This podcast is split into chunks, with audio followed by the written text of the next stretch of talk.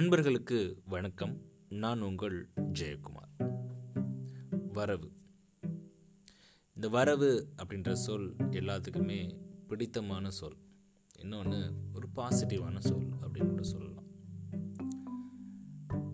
நாம் இந்த ஃபினான்ஸ் சைடில் வரவு அப்படின்றத நம்ம கிரெடிட் அப்படின்னு சொல்கிறோம் நீங்கள் ஒரு தொழில் பண்ணுறீங்க உங்களுக்கு நீங்கள் பண்ண தொழிலுக்கான ரிட்டர்ன் பணமாக வருது அப்படின்னா அது நம்மளுடைய வரவு. நீங்கள் ஒரு குடும்பத்தில் இருக்கீங்க. அந்த குடும்பத்தில் ஒரு புதிய உறவு ஒன்று வருது. அதாவது உங்களுடைய குழந்தைகள் வராங்க உங்கள் மூலமாக அப்படின்னா அது குடும்பத்துக்கான புது வரவு. இப்போ ஓவராலாக பார்த்தோம் அப்படின்னா இந்த வரவு அப்படின்றது ஒரு சந்தோஷத்தை கொடுக்கக்கூடிய ஒரு சொல். அது பொருளாக இருக்கலாம் இல்லை ஒரு உயிராக கூட இருக்கலாம். ரெண்டையுமே நம்ம இன்னைக்கு பார்க்கலாம். இந்த கிரெடிட் இருக்குது பார்த்தீங்களா இந்த கிரெடிட் அப்படின்றது நம்மளுடைய அக்கௌண்ட்டுக்கு வரக்கூடிய பணம். இப்போ தான் நிறையா டிஜிட்டலைஸ் ஆயிடுச்சு. ஸோ கண பணத்தை கண்களில் பார்க்குறது ரொம்ப குறைஞ்சிருச்சு அப்படின்னு சொல்லலாம். ஸோ உங்களுடைய அக்கௌண்ட்டுக்கு ஒரு பணம் வர்றது கிரெடிட்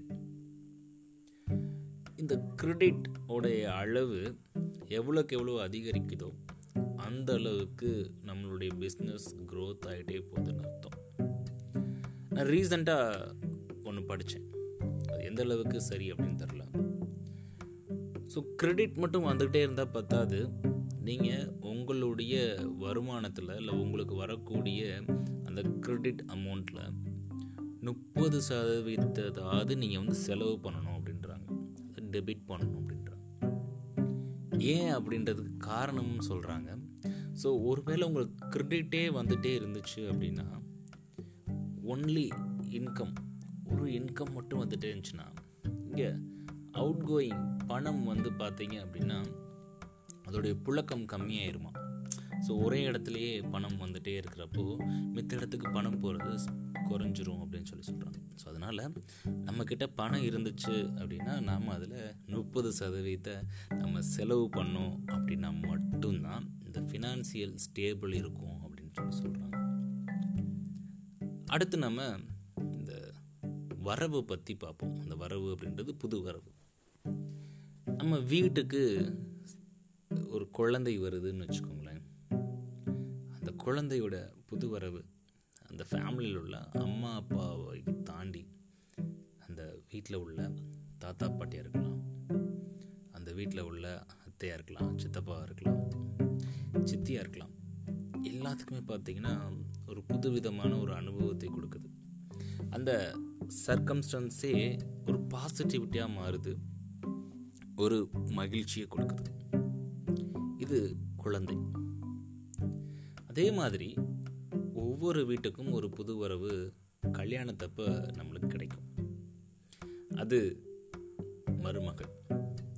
அந்த மருமகள் அந்த வீட்டுக்கு புது வரவா வர்றப்போ மேபி கொஞ்ச நாள் அவங்களுக்கு அந்த சுற்றுப்புற சூழல் மனிதர்கள் அங்கே உள்ள பழக்க வழக்கங்களை கற்றுக்கிறதுக்கு கொஞ்சம் தயக்கமாக இருந்தாலும் அந்த ஒரு புது உறவு அந்த ஒரு வீட்டில் சில மாற்றங்களை கொண்டு வரும். ஸோ அது பணமாக இருக்கலாம் இல்லை ஒரு பொருளாக இருக்கலாம் இல்லை ஒரு உயிருள்ள ஒரு விஷயமாக கூட இருக்கலாம். ஒட்டு மொத்தத்தில் வரவு அப்படின்றது மகிழ்ச்சியை மட்டும் கொடுக்கக்கூடிய ஒரு சொல். அதையும் தாண்டி இந்த வரவு அப்படின்றது ஒவ்வொரு வீட்லேயும் இருக்கணும். அது ஃபினான்சியல் இம்ப்ரூவ்மெண்ட்டாக இருக்கலாம்.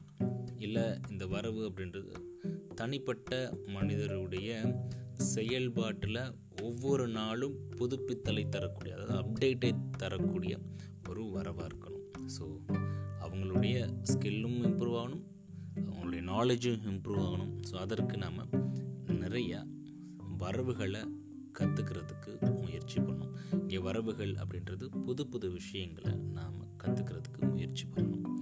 ஒட்டுமொத்தத்தில் வரவு அப்படின்னாலே சந்தோஷம்தான். நன்றி நண்பர்களே மீண்டும் நாளை இன்னொரு பதிவில் உங்களை சந்திக்கிறேன். வரவு.